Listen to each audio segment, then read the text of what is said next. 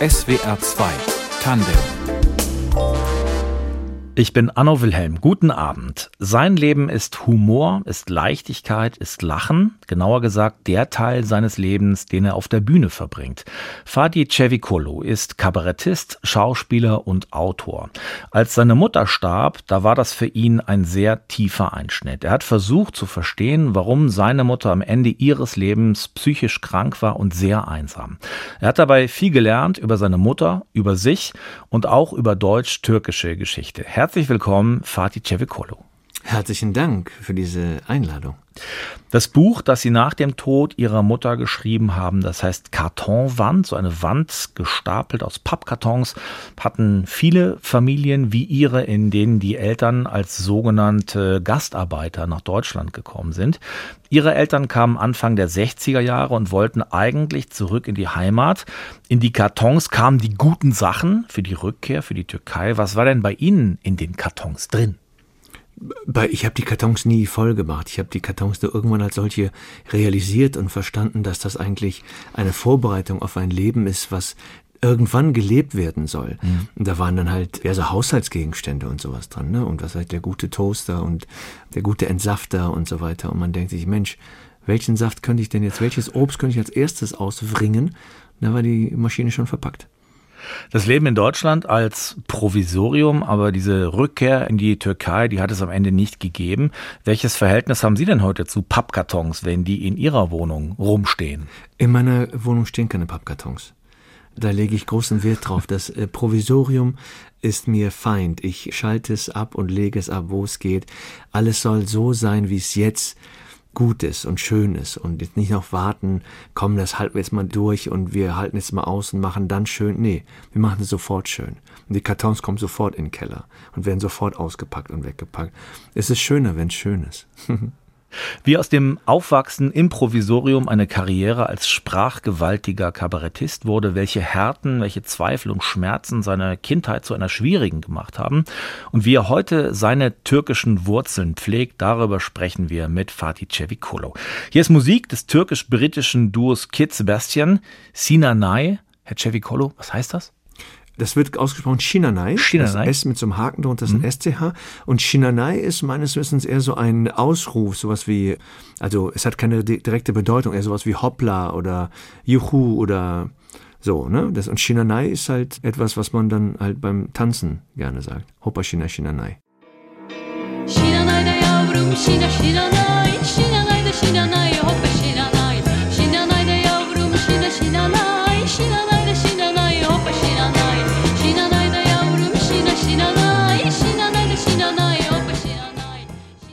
Als die Fortwerke in Köln Anfang der 60er Jahre als erstes deutsches Unternehmen türkische Arbeitskräfte angeworben haben, da kam auch der Vater unseres Tandemgastes Fatih Cevicolo nach Köln, später auch seine Mutter. Herr Cevicolo, viele dieser Arbeitsmigranten sind im Kölner Stadtteil Nippes untergekommen, zwischen Fortwerk und der Innenstadt. Da sind auch Sie dann 1972 geboren. Nehmen Sie uns mit in das Nippes Ihrer Kindheit. Wie haben Sie da mit Ihrer Familie gelebt? In dem Nippes von 1972 oder in den 70ern, ich bin 72 geboren, mein älterer Bruder 69 und mein jüngerer Bruder 79, da haben wir zu fünft auf 50 Quadratmetern in einer ja, kleinen Wohnung in Nippes gelebt. Hinter uns gab es das äh, Nippeser Tälchen, in dem wir im Winter Schlitten gefahren und im Sommer Fußball gespielt haben. Der Nippeser Markt, den es täglich gibt, den gibt's immer noch. Ähm, da sind wir immer einkaufen gegangen. Und damals war Nippes noch so ein Arbeiterviertel und dementsprechend auch nicht so schick und so schön und so weiter. Und das hat sich so im Laufe der Jahre verändert. Inzwischen ist das gentrifiziert und sehr Sozialarbeiter und Lehrer geschwängert, die ganze Gegend. So. Sie wohnen wieder in Nippes heute? Nein, ich wohne jetzt äh, inzwischen in Ossendorf in Köln. Ich wohne in einem anderen Stadtteil. Mhm. Ja. Wie sah denn ein normaler Tag für Sie aus? Naja, Schulzeit war halt, ich bin in Chorweiler zur Schule gegangen, ich bin morgens raus, mein, mein älterer Bruder, der drei Jahre älter ist, ging, ich ging dann und so. In der Schule und dann nach Hause kommen. Und ich war auf einer Gesamtschule, da gab es auch keine Hausaufgaben, und dann nach Hause kommen, dann unten mit den Jungs aus der Straße halt spielen, äh, auf dem Platz hinten Fußball oder Schlitten fahren, je nachdem, was ich gerade anbot. Sehr viele türkische Gastarbeiter in Nippes. Wer waren denn Ihre Freunde, mit denen Sie da Fußball gespielt haben? Das waren die Jungs aus der Straße. Ne? Die dann also direkte, direkte Jungs aus dem Haus, die unter uns und darunter wohnten und im Nachbarhaus und gegenüber und gegenüber von gegenüber oder neben dem Gegenüber. Und wir waren so die Jungs aus der Nachbarschaft tatsächlich. Und wir haben dann, wenn wir dann alle nach Hause gekommen sind, haben wir vor der Türe gab es so einen Kiosk, uns alle da immer getroffen mhm. und sind dann äh, ne, zum Fußball oder zum was weiß ich was gegangen. Ja. Sie waren auf der Gesamtschule, eine sehr deutsche Institution. Wie haben Sie diese Schulzeit erlebt? Die Gesamtschule war super. Ich bin ein großer Verfechter der Gesamtschule. Ich finde das Konzept richtig gut, dass Kinder nach der vierten Klasse, wenn sie in die fünfte kommen, in eine Schulform kommen, in der noch alles möglich ist. Und ich hatte das Glück, man hat in der Gesamtschule zwei Klassenlehrer. Meine Klassenlehrerin, Frau Ingrid Schakalla, ist eine Frau, die mich geprägt hat, die sich von der ersten Sekunde an mir angenommen hat, meiner angenommen hat, auch meiner Freunde in der Schule. Ähm, das, das war schon ganz toll. Sie hat uns kritisches Denken vorgelebt und hat uns, sie war hart und herzlich. Das war richtig, richtig. Also wenn es eine Grundlage für meine Persönlichkeit gibt, dann ist sie in der Gesamtschule in Chorweiler gelegt durch unsere Deutsch- und Klassenlehrerin Ingrid Chakala. Sie ist leider schon verstorben, aber ich habe sie in leuchtender Erinnerung. So wie Sie das beschreiben, mit dieser engagierten Klassenlehrerin, mit den Freunden, mit dem Fußballspielen im Nippeser Tälchen. Ich kenne das, ist ganz, ganz zauberhaft. Sie berichten in Ihrem Buch Kartonwand aber auch von einer Kindheit in der Familie. Und diese Familie ist eine sehr passive, eigentlich sehr freudlose Familie nach innen und nach außen, eigentlich ohne festere Bindungen. Wie haben Sie das denn damals als Kind empfunden? Also durch die Arbeit am Buch bin ich dann halt nochmal tiefer eingestiegen und so im Rückblick war es tatsächlich so, zu Hause war es halt still. Ne? Mein Vater hat bei Ford als Werkzeugmacher in zwei Schichten gearbeitet. Und wenn er nach Hause kam, mussten wir halt still sein. Und wenn er die Nachmittagsschicht hatte, also um, um Nachmittag halb drei oder sowas ging, er war super. Und wenn er aber eine Frühschicht hatte und um halb drei nach Hause kam, dann ging so ein bisschen die Sonne unter. Also er war er war still und streng und hart und auch äh, strafend. Und schwarze Pädagogik war auch ein Teil seines Konzepts so. Und meine Mutter war in diesem äh, Gefüge nicht minder, also die war genauso still und saß da auch und hat so vor sich hingeschwiegen. Und rückblickend äh, war das gar nicht so ein buntes, fröhliches Miteinander, sondern eher so ein stilles, verschwiegenes. Und vielleicht ist auch mein Impuls da immer wieder Stille und Spannung aufzulösen und auch mal einen Witz zu machen und was Interessantes und Lustiges zu erzählen, auch in der Zeit entstanden. Das weiß ich nicht. Aber die Zeit zu Hause, das war nicht schön. Über allem hing immer der Gedanke, dass wir zurückkehren werden. Und dann gab es diese Kartonwand und dann gab es diese, diese Erzählung von der Rückkehr. Und währenddessen wuchsen wir halt in Köln-Nippes auf. Sie haben rebelliert gegen diese Strenge, von der Sie berichten. Sie haben gegen Regeln verstoßen, sind oft zu spät nach Hause gekommen, schreiben Sie. Was war das denn für eine Energie? Woher kam die? Naja, das ist die, die Energie des heranwachsenden jungen Mannes, ne? 13, 14, 15, 16, da, da verändert sich der Körper, da verändert sich die Welt, der Blickwinkel. Und ich möchte natürlich auch gerne ein paar Tage länger draußen sein, oder ein paar, ein paar Tage vor allen Dingen. Danke, Sigmund. Ich möchte gerne ein paar, äh, paar Stunden länger draußen sein. Und Vater hatte die Abmachung, dass er gesagt hat, du bist um 10 Uhr zu Hause und wenn du eine Minute länger da bist, kommst du nicht mehr rein. Ich dachte, ja, das werden wir wohl sehen. Und ich kam halt des Öfteren mal eine Minute später nach Hause und hat er tatsächlich die Türe nicht mehr aufgemacht oder aufmachen lassen. Und ich habe dann halt da, ja, stand vor der Tür tatsächlich. Ne? Habe dann erst im Auto und in der Garage geschlafen. Dann wurde das auch abgeschlossen, dann vor der Tür gepennt und so. Also da war eine, eine Härte, die ich nicht so nachvollziehen konnte. Dachte, warum, warum ist das jetzt so, so kriminell? Und da gab es ganz viel, wenn das Beispiel auch noch eher ein sanftes ist im Buch, gibt es deutlich schwierigere und härtere Strafen und Begegnungen und Zustände, die jetzt vielleicht hier gar nicht ausgeführt werden müssen. Ihre Mutter hätte ein Gegengewicht sein können, aber Sie haben das beschrieben, die sitzt sehr still, schweigend da im, im Wohnzimmer. Sie ist als äh, gelernte Grundschullehrerin nach Deutschland gekommen, hat aber wie viele Frauen mit einer ähnlichen Lebensgeschichte nur ein paar Brocken Deutsch gelernt in all den Jahren in Deutschland. Wie haben denn Sie diese Liebe zur deutschen Sprache gefunden in dieser Familie? Sie haben aus der Sprache Ihren Beruf gemacht, aus der Deutschen. Ich mag Sprache. Ich bin Sprache ist mein Werkzeug. Ich spreche sehr gut Türkisch, sehr gut Deutsch. Ich habe auch Freude daran, Englisch zu sprechen. Bin auch interessiert. Ich finde, Griechisch hat einen wunderschönen Klang. Ich würde gerne Italienisch etwas mehr draufkriegen. So in diesen Tagen in Deutschland scheint es eine gute Empfehlung zu sein, etwas Arabisch zu lernen und so. Also Sprache ist, macht mich einfach sehr an, tatsächlich. Und, und wenn man in Deutschland aufwächst, liegt es in der Natur der Sache einfach, dass man ne, Kindergarten, Grundschule etc., dass man die Sprache einfach so mitbekommt. Und anscheinend liegt mir das auch noch mehr. Also das Mathematische liegt mir nicht, aber das Sprachliche ist meins. Äh, das hat sich dann so entfaltet einfach. Sie haben äh, Abitur gemacht, waren dann erstmal ein bisschen äh, planlos, wie soll mein Leben äh, funktionieren, haben so Jobs gemacht und dann kommt ein Anruf, der ihrem Leben eine völlig neue Wendung gibt. Der Anruf kommt Mitte der 90er Jahre von einem Anwalt und der hat ein Angebot für sie. Das hat mit Theater zu tun und dieses Angebot passt so gar nicht zu ihrem bisherigen Leben. Was war das für ein Anruf? Also es war Anfang der 90er, ich hatte gerade Abi gemacht und tobte halt so durch mein Leben und mein Freund Mustafa Kaplan, der inzwischen halt Anwalt ist, spielte wohl in so einem Jugendtourneetheater und hatte wohl da keine Zeit mehr zu und rief mich an und ich habe zu dem Zeitpunkt auf der Bühne gestanden und gerappt und, und Texte geschrieben und so weiter. Und das war auch direkt nach Solingen da, die Zeit 93. Brandanschlag. Brandanschlag von Solingen. Und er rief mich an, meinte, hör mal, du stehst doch auf der Bühne, du machst doch diese Rap-Sachen und so, hast du nicht Lust, Theater zu spielen? Und Theater, ich wusste noch nicht mal, wie das geschrieben wird, stand bis zu dem Zeitpunkt in keinem, keinem Plan, keinem Punkt, kein, das war nicht sichtbar, es war nicht existent, Theater. Und auch als Perspektive war das überhaupt keine, keine Möglichkeit, kein, das war nicht denkbar, so, ne? Und das war dann, also rückblickend tatsächlich der, der schicksalsträchtige Anruf. Äh, Mustafa Rivan sagte, hast du das auf das Jugendtourneetheater? Und dachte, ja, kann ja mal hingehen, ich bin ja Rapper, ich bin ein toller Typ, klar mache ich das. Und er hat auch nicht zum Vorsprechen, hat auch, wie gesagt, keine Ahnung von Improvisieren und Spielen und so. Und bin dahin und dann haben die sich für mich entschieden. So. Dann hatte ich von heute auf morgen einen Job, hatte ich Theatertour, Tournee, Jugendtournee, Theatertournee, hatte Geld, was ich dann verdient habe. Hab dann, mein Alltag sah dann so aus, dass wir durch das Land getourt sind, Ost wie West, und haben dann morgens in irgendwelchen Bürgerzentren und Kulturzentren und Aulen und Stadthallen vor 300 Jugendlichen Stücke zu pädagogisch wertvollen Themen, also über Heimat, über Sexualität, über Liebe, Drogen etc. So verschiedene Stücke gemacht und aufgeführt. Und das fand ich richtig gut. Und das mit dieser Geschichte als Arbeiterkind, als das Sie sich gesehen haben.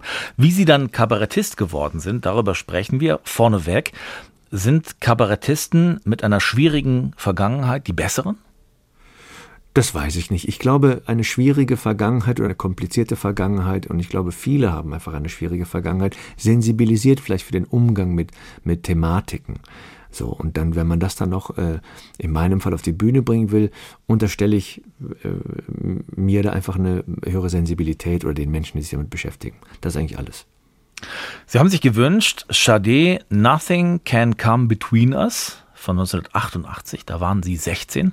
Was verbinden Sie mit diesem Lied?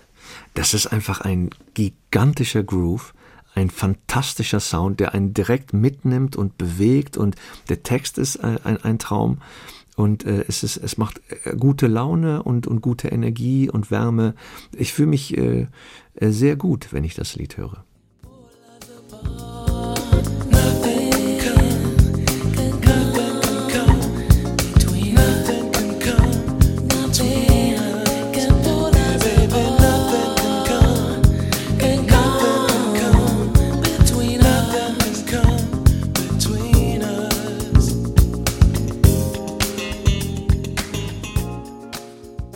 Viele Jahre lang hat er kaum Kontakt zu seiner Mutter und als sie dann in der Türkei stirbt, da schweigt unser Gast. In SWR 2 Tandem, der Kabarettist und Schauspieler Fatih Cevikolu.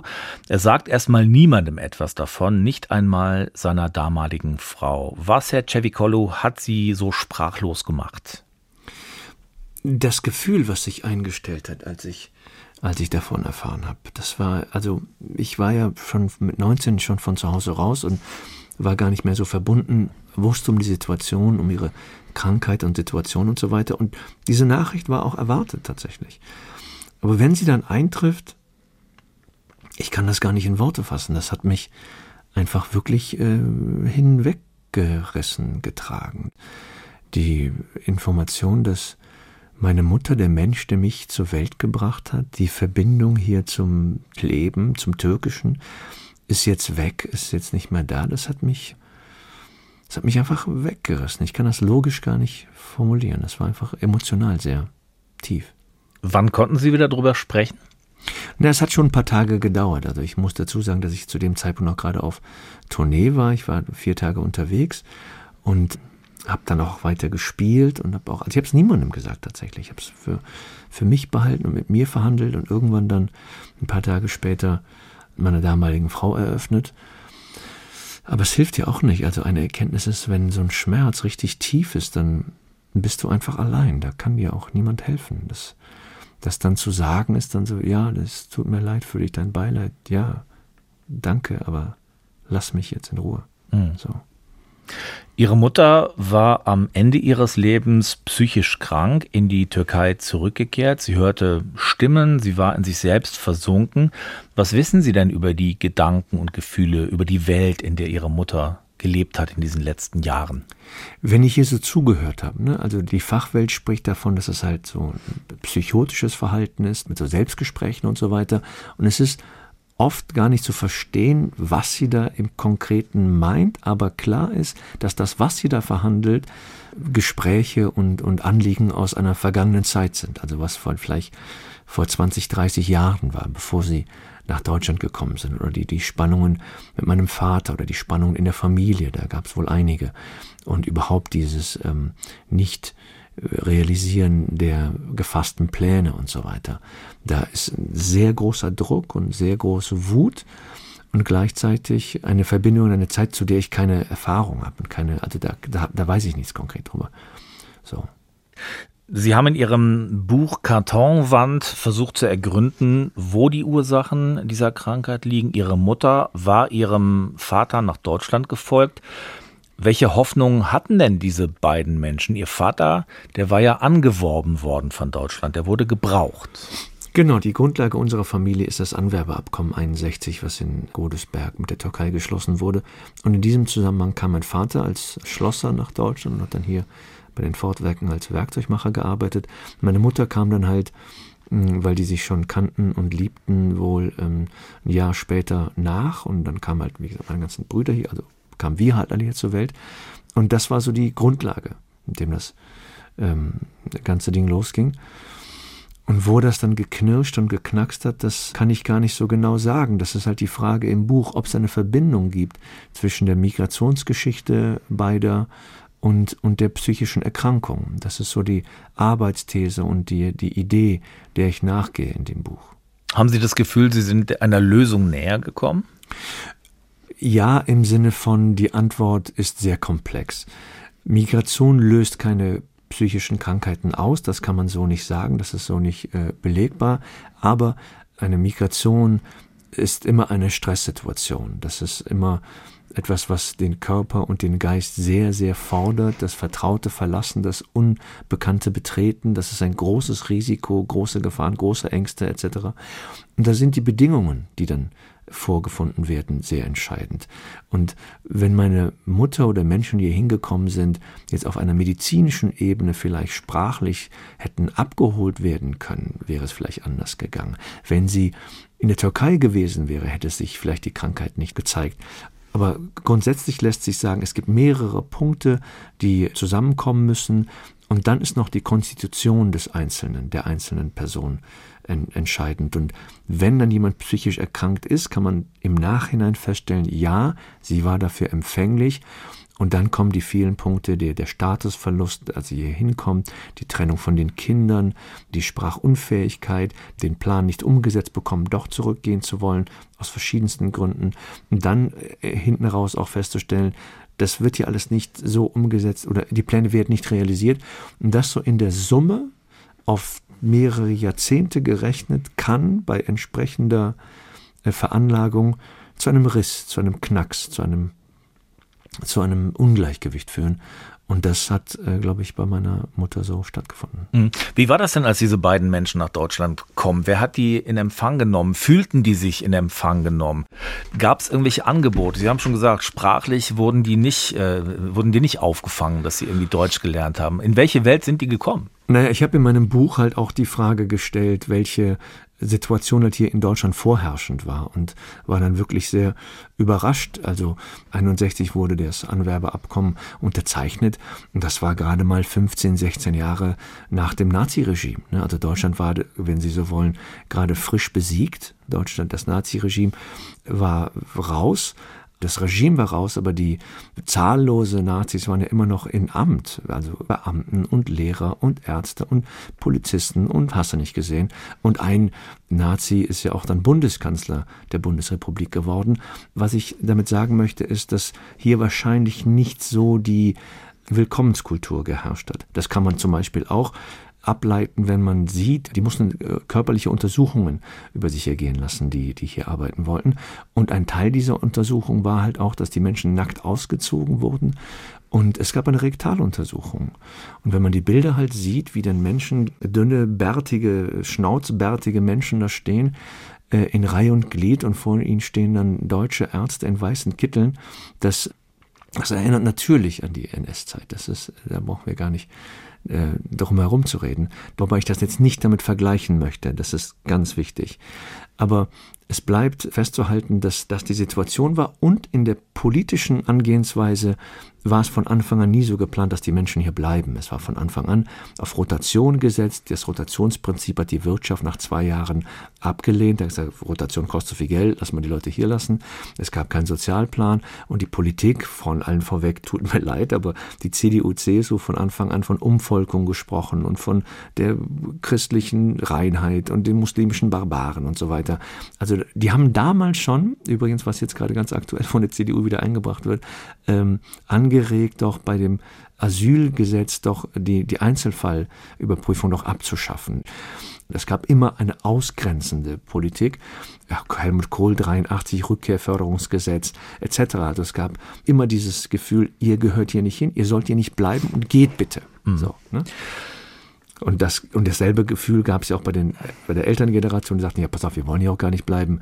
Ihr habt doch nicht mal Wassermelonen hier und ihr wisst doch nicht, was Zucchinis sind oder, oder Auberginen. Äh, wir wollen hier gar nicht bleiben. Äh, das war so die Ausgangssituation. Millionen von äh, Gastarbeiterinnen und Gastarbeitern sind ja auch tatsächlich zurückgegangen. Ein großer Teil von ihnen aber eben nicht. Ihre Eltern gehörten dazu, die sind geblieben. Haben Sie verstanden, warum die trotz dieser Erfahrung, die Sie gemacht haben, nicht zurückgegangen sind? Na, auch das ist halt sehr komplex. Man kann es nicht mit aus dem und dem Grund benennen. Was die Rückkehr natürlich nicht erleichtert hat, war, dass die politische Situation in der Türkei zu keinem Zeitpunkt verlässlich und gut war. Man kann salopp formuliert, gab es in der Türkei im Zehnjahrestakt einen Putsch. Ne? Das war jetzt, ähm, die Regierung dort hat sich nie äh, darum gekümmert, den Menschen ein irgendein Angebot, ein Programm aufzusetzen, das dann kommt, jetzt da gearbeitet, jetzt könnt ihr zurückkommen, jetzt könnt ihr hier wieder in die Gesellschaft finden. Das gab es dann. Es gab eher dass die Information, bleibt da und schickt euer Geld. Politische Unruhe plus ähm, keine Perspektive hat dafür gesorgt, dass man selber sich das organisieren muss, wie man da hinkommt. Gleichzeitig war das in Deutschland ein, zwar ein begrenztes Vorhaben, aber die Grenze war ja nicht gesetzt und so floss viel Wasser den Rhein runter, wie wir hier in Köln sagen. Und äh, dieses Provisorium hat sich etabliert. In diesem Provisorium haben Sie gelebt mit Ihrer Mutter, Ihrem Vater, erzählen die Geschichte in diesem Buch auch Ihre eigene, eine Familie, die eigentlich nie so richtig zusammengewachsen ist, so liest sich das. Sie haben da keine richtige Geborgenheit empfunden. Sie schonen niemanden, wenn Sie das äh, schreiben. Das muss schmerzhaft sein. Warum haben Sie das trotzdem gemacht? Ich glaube, dass die Geschichte in dem Buch an allererster Stelle exemplarisch ist. Und das Buch kam jetzt im August raus und die Rückläufe, die ich von den lesenden Menschen bekomme, ist halt, dass die, die selber eine internationale Biografie haben und eine aus einem Arbeiterfamilienkontext kommen, mir melden, dass das eins zu eins ihre Geschichte ist, dass sie den harten, strafenden Elternteil hatten, entweder die Mutter oder der Vater, das ist da jetzt äh, nicht so äh, wichtig, dass sie auch diese diese frühen Bindungsabrisse haben, dass sie in die Türkei hin und her geschickt wurden, wo auch die Information aufkommt, bin ich hier in dieser Familie eigentlich nicht äh, willkommen, bin ich hier nicht äh, gut und gern gesehen, warum wurde ich einfach weggeschickt, warum wurde ich dann wieder hergeholt und hergeschickt. Und also diese ganzen Punkte, diese Eckpunkte, die sich da in der Geschichte und in dem Buch widerspiegeln, bis hin zu, dass die Elterngeneration jetzt halt nicht alle, aber viele tatsächlich über psychische Probleme sich beklagen, ne? dass die dement sind, dass sie äh, Depressionen haben, dass sie psychisch krank sind tatsächlich, das auch null eingestehen, das ist ein großes Tabu. Und darauf äh, bauen, dass das Wissen, das, das Erfahren, äh, habe ich das mal aufgeschrieben nach dem Motto, ähm, ich schreibe jetzt immer meine Geschichte auf, aber die lädt dich dazu ein, deine Geschichte zu erzählen, weil sie ist tatsächlich als exemplarisch zu verstehen. Er war ein Kofferkind, unser Gast in SWR 2 Tandem, Fatih Cevikolu. Diese Kofferkinder lebten mal bei den Eltern, die als sogenannte Gastarbeiter zum Beispiel aus der Türkei nach Deutschland gekommen waren oder eben bei Großeltern und Verwandten in der Türkei, manchmal über Jahre hin und her. Herr Cevikolu, welche Erinnerungen haben Sie denn an die Türkei Ihrer Kindheit? Ich habe da sehr verschwommene Erinnerungen tatsächlich die Stadt Adana, in der meine Eltern äh, gewohnt haben, aus der sie halt kommen, haben wir besucht. Da war halt Oma und Opa und die Brüder und so weiter, alles mütterlicherseits. Und da erinnere ich mich an, an die Gasse, in der wir da gewohnt haben und in der wir mit den Jungs halt aus den Nachbarhäusern rumgetobt und geturnt sind. Da gab es halt so Häuser mit Gärten, dann sind wir über die Mauern da geklettert, auf die Bäume rauf und haben irgendwelche Yeni Dünya heißt das auf Türkisch. Ich weiß gar nicht, das sind, glaube ich, auf Deutsch, das sind, glaube ich, Mispeln. Der wuchs so Mispeln an den Bäumen. Die haben wir mhm. äh, dann geklaut und die Muttis haben uns dann ihre Hausschuhe hinterher geworfen und so. Der Klassiker, man kennt es. Ähm, also so ähnlich. Am Ende der Gasse gab es eine Tür und da kam immer ähm, Şekercide, haben wir den genannt, also den, den ähm, Süßigkeiten-Opa ist jetzt, würde es jetzt übersetzt heißen, aber das ist Quatsch. Der kam halt irgendwie um 18 Uhr, ging immer die Tür auf und er ist mit seinem Rollwagen da rausgekommen, zum Holzrollwagen, auf dem halt so Süßigkeiten, also so türkische Süßspeisen, so Baklava und ähnliches äh, verkauft wurden. Damit ist er mal raus. Und sobald da die Tür aufging und er rauskam, sind wir alle dahin gestürmt und haben gebettelt, was zu bekommen und haben natürlich nichts bekommen. Ja. So ein bisschen wie der Eismann, wenn der Eismann kam. Genau so, genau so. Das war unser Eismann. Wo wollten Sie als Kind lieber sein? In Deutschland, in der Türkei? Ähm, oh Gott, wie ich diese Frage immer gehasst habe.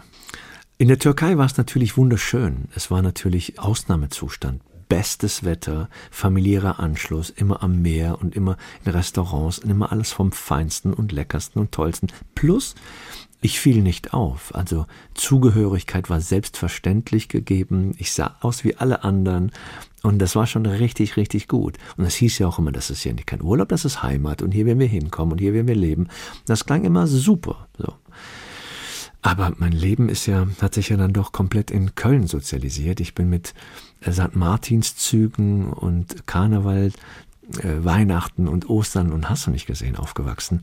Und bin schon, wenn ich jetzt hier, ne, der Kölner sagt das immer gerne und ich sage es auch, wenn wir hier über die Brücke fahren, gerne über die Deutze oder die Hohenzollern oder eine Zoobrücke oder welche auch immer. Und den und Dom sieht.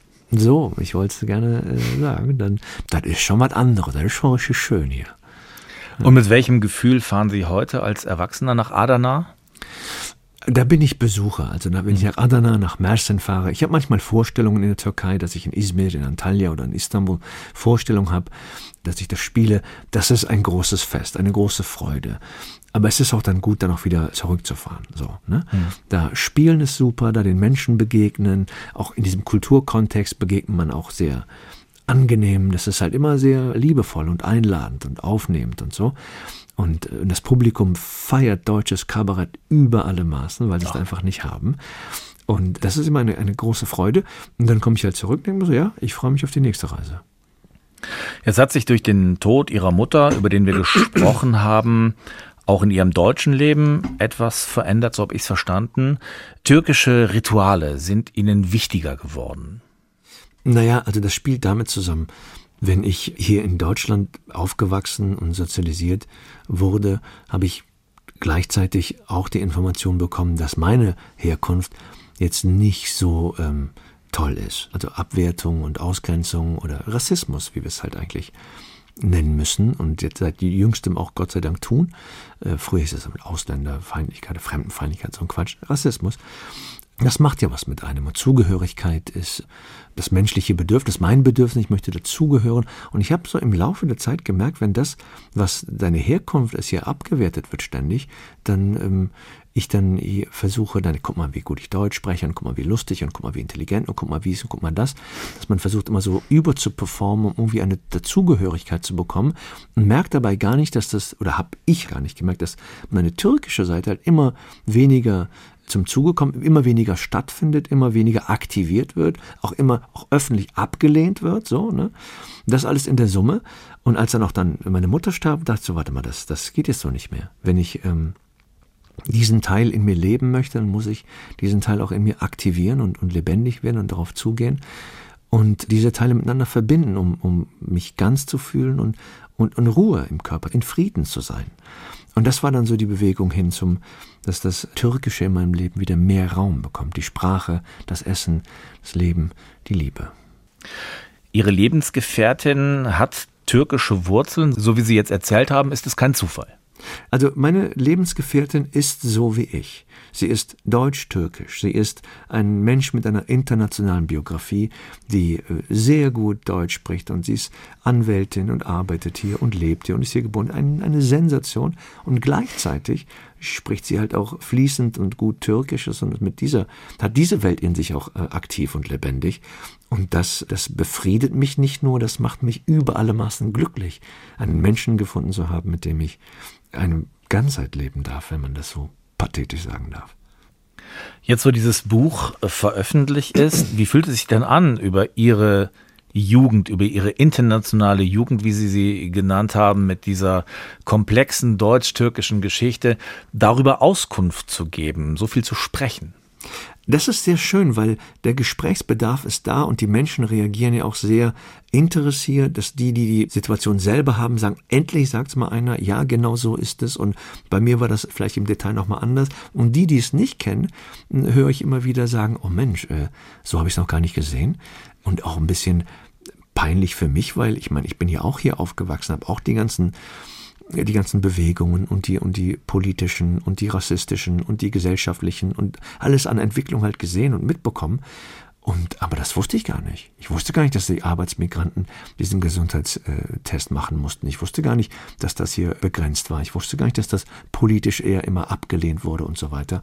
Und deswegen ist das Schöne, das Beste, was dem Buch passieren kann oder uns passieren kann, dass es halt einen Diskurs eröffnet und ein Bewusstsein dafür herstellt, dass wir hier gerade, dieses Buch erzählt eine deutsche Geschichte. Das, was wir die ganze Zeit hier verhandeln, ist deutsche Geschichte. Mögen Sie diese Rolle des, des Vermittlers zwischen zwei Kulturen? Ich kann das sehr gut, ja, sehr gerne. Ich, äh, besser ich mach's als jemand anders. Sie haben sich gewünscht, und da müssen Sie mir bei der Aussprache helfen. Ja, sehr gerne. MFO? Ja, MFÖ. MFÖ? Ja. Sari? Sarılaleler. Sari Laleler. Das ist genau. türkischer Jazz, ein sehr, sehr cooler Song. Was Gelb, mögen Sie daran? Gel, gelbe Tulpen heißt das. Gelbe Tulpen. Und, und gelben Tulpen sind wohl aus der, ich bin da jetzt nicht so sattelfest, aber in der äh, in, in der muslimischen Welt oder in der osmanischen irgendwie so, wie gesagt, nicht so sattelfest, aber gelbe Tulpen waren früher das, was heute rote Rosen sind. Ah.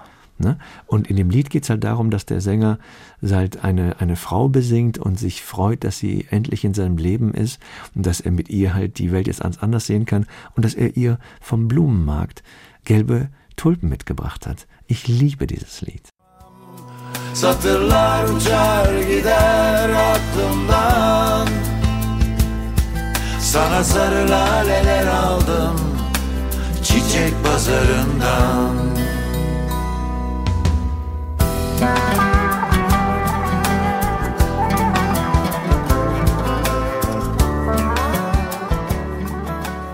Die Hochschule für Schauspielkunst Ernst Busch in Berlin ist wohl auch deswegen eine Legende, weil sie so viele der besten Schauspielerinnen und Schauspieler des Landes hervorgebracht hat.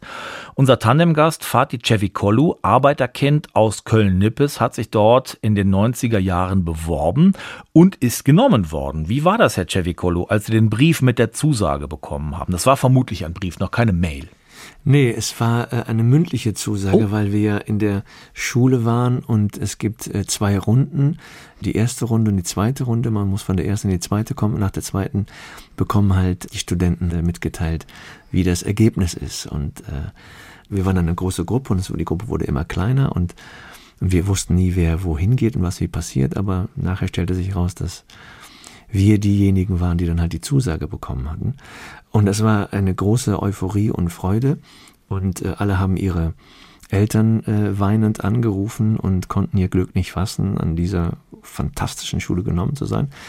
Und in meinem Fall sah das halt so aus, dass ich dann meinem Vater mitteilte, dass ich in Berlin die Ernst Busch bestanden habe, übrigens in Hannover auch noch die Hochschule für Darstellende Kunst in Hannover bestanden habe.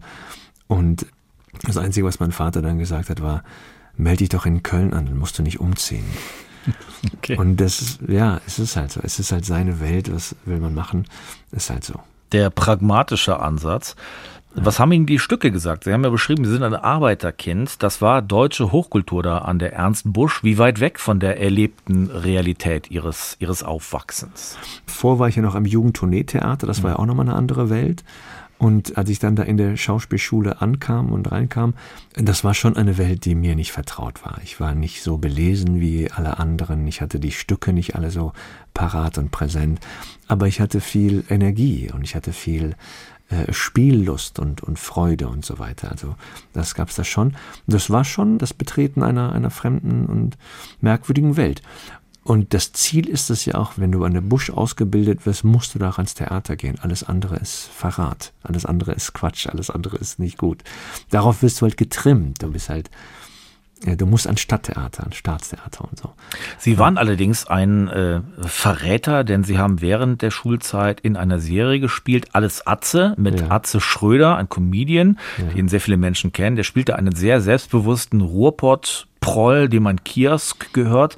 Und Sie sind Murat, schlecht bezahlte Aushilfe, die aber eigentlich die ganze Arbeit machen muss. Wie wurde das gesehen an der Ernst Busch? Ähm, die fanden das gar nicht gut die fanden das gar nicht gut. Also mit dem, was wir da an in der Schule machen und an Theater machen, hat das nichts zu tun. Also die Serie Alles Atze, man kann sie ja mal gerne beleuchten. Das ist ja, es mag eine Kunst sein, auf, auf kleinstem Raum die Geschichten so zu erzählen, wie sie sind, aber im Prinzip ist das ein Comicstrip. Atze Schröder, die Figur, ist eine Ansammlung von Fehlern. So, ne? Überschätzung und, und hochmütig und äh, ignorant und also so hochgetrieben, dass es halt irgendwann lustig ist. Und also heute betrachtet ist das schon ganz schön sexistisch und rassistisch gewesen, was da verhandelt wurde. Wie so. sehen Sie Ihre Rolle des Murat heute? Ich bin, also damals war das, das kann man glaube ich heute gar nicht mehr machen, ähm, war es schon eine große Kunst, eine, ein Stück zu machen, aus ein, eine deutsche Geschichte zu machen, also keine Kopie aus irgendeinem anderen Land, sondern hier eine Kiezgeschichte. Das war schon gut mit einem guten Figurenkarussell, ähm, man hätte vielleicht der Situation auch nochmal Rechnung tragen können und den einzelnen Figuren da mehr, mehr Gewichtung geben können, ne? dass die Frau halt da äh, ein bisschen plastischer, ein bisschen äh, komplexer sein kann, dass der, der, der Witz war, dass meine Figur war, die, die Witzgrundlage meiner Figur war seine Herkunft. Und das, äh, also wir sollten doch schon weiter sein als das. Das, äh, das war damals. Die wollten damals sogar noch, dass ich das in so einem gebrochenen Deutsch spreche, wo man dann, wo es dann immer hieß, mit so einem türkischen Akzent. Ich so, Freund, das ist kein türkischer Akzent. Das ist schlechtes Deutsch. Das, was mhm. wollt ihr hier? Und hatte dann angeboten, nachdem ich die Rolle hatte, wie es denn wäre, wenn ich äh, einfach so spreche, wie ich spreche. Das wäre doch viel, ist das nicht viel lustiger? Und ähm, ja, tatsächlich ist meine Figur die einzige, die in der, in der Serie richtig vernünftig Deutsch spricht. So. Sie sind dann aber, wie sich das die Ernst Busch gewünscht hat, an ein Schauspielhaus gegangen, an ein genau. großes, nach Düsseldorf. Mochten Sie das Theater? Naja, ich, äh, ich war sehr neugierig darauf und ich musste das auch machen und wollte das und sollte das und war auch froh, dass es geklappt hat. Ich hatte dann Thalia und in, und in ähm, Düsseldorf, in Hamburg und in Düsseldorf und in Konstanz und so vorgesprochen Und in Düsseldorf hat es dann geklappt und dann habe ich da äh, Ensemblearbeit und Theaterarbeit kennengelernt und dann ziemlich schnell gemerkt, dass das vielleicht gar nicht so toll ist für mich. Ähm, man ist halt weisungsgebunden und wenn du besetzt wirst, spielst du und wenn du nicht besetzt wirst, gehst du spazieren. Und ähm, das ist es ja nicht. Ich ähm, habe da sehr schöne und sehr tolle und große Aufgaben bekommen, aber auch manchmal geparkt als ähm, äh, zweiter Diener von links. Und ich dachte, nee, ich würde gerne ähm, da raus, habe dann da gekündigt am, am Stadttheater in, in Düsseldorf und wollte dann ähm, solo auf die Bühne gehen und alleine lustige Anekdoten zur Zeit, zum, zum Zeitgeist, zum Geschehen erzählen, aus dem Jetzt heraus, ohne den Umweg eines Klassikers. Sie wollten das selber machen, Sie wollten selber auf der Bühne etwas ausdrücken. Hat sich das für Sie so erfüllt? Sie sind heute Kabarettist? Ja, das war das Beste, was mir passieren konnte. Das war tatsächlich, das sieht vielleicht jetzt äh, rückblickend so linear aus, es war ein totaler Zickzack. Also der Einstieg ins Theater und dann der Weg zu Busch, von da in die Schule. Parallel dazu diese, diese, diese Fernsehserie, die mich halt auch finanziell tatsächlich gerettet hat.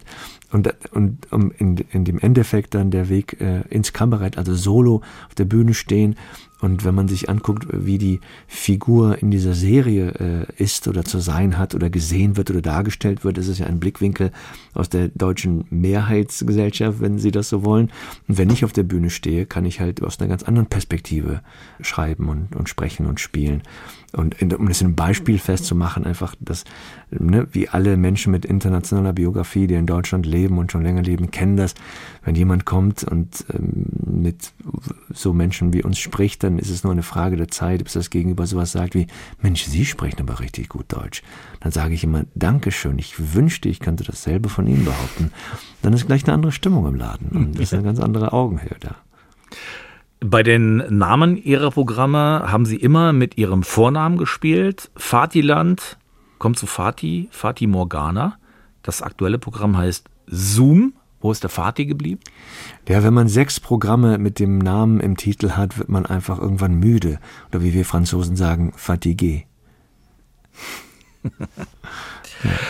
Worum geht es denn in Zoom in Ihrem aktuellen Programm? In, Zoom geht es um die, um, die, um die Zeit, in der wir leben. Ne? Wir haben ja diese Pandemie hinter uns gebracht, deswegen war es auch mir nicht mehr möglich, das Programm mit meinem Namen irgendwie zu verbinden, sondern es, es gab eine, eine große Veränderung auf dem ganzen Planeten und Zoom ist da so nach vorne gesto äh, gestoßen, hat uns so zusammengeführt und verbunden in der Zeit, als wir alle halt zu Hause sein mussten. Gleichzeitig ist es auch ein, ein Heranfahren an die an Situationen, die man beobachten will. Und, und da, ich beobachte halt die, die Gesellschaft, die, die Digitalisierung, die, die Nach-Corona-Zeit. Ne? Ist es schon vorbei? Ist es nicht vorbei? Wie geht es uns damit? Der Kultur geht es an Stellen auch gar nicht so gut. Ne? Das wird da verhandelt und ähm, Geschichten aus, aus dem Jetzt sozusagen. Ja. Der Kabarettist, Schauspieler, Rapper, Autor Fatih Cevikolu war das, zu Gast in SWR 2 Tandem. Ganz herzlichen Dank für Ihren Besuch.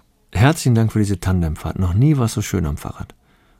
Redaktion der Sendung Martina Kögel, Musik Moritz Schelius und unser Gast Fatih Cevikolu. Technik Philipp Bell. Ich bin Anno Wilhelm. Schönen Abend.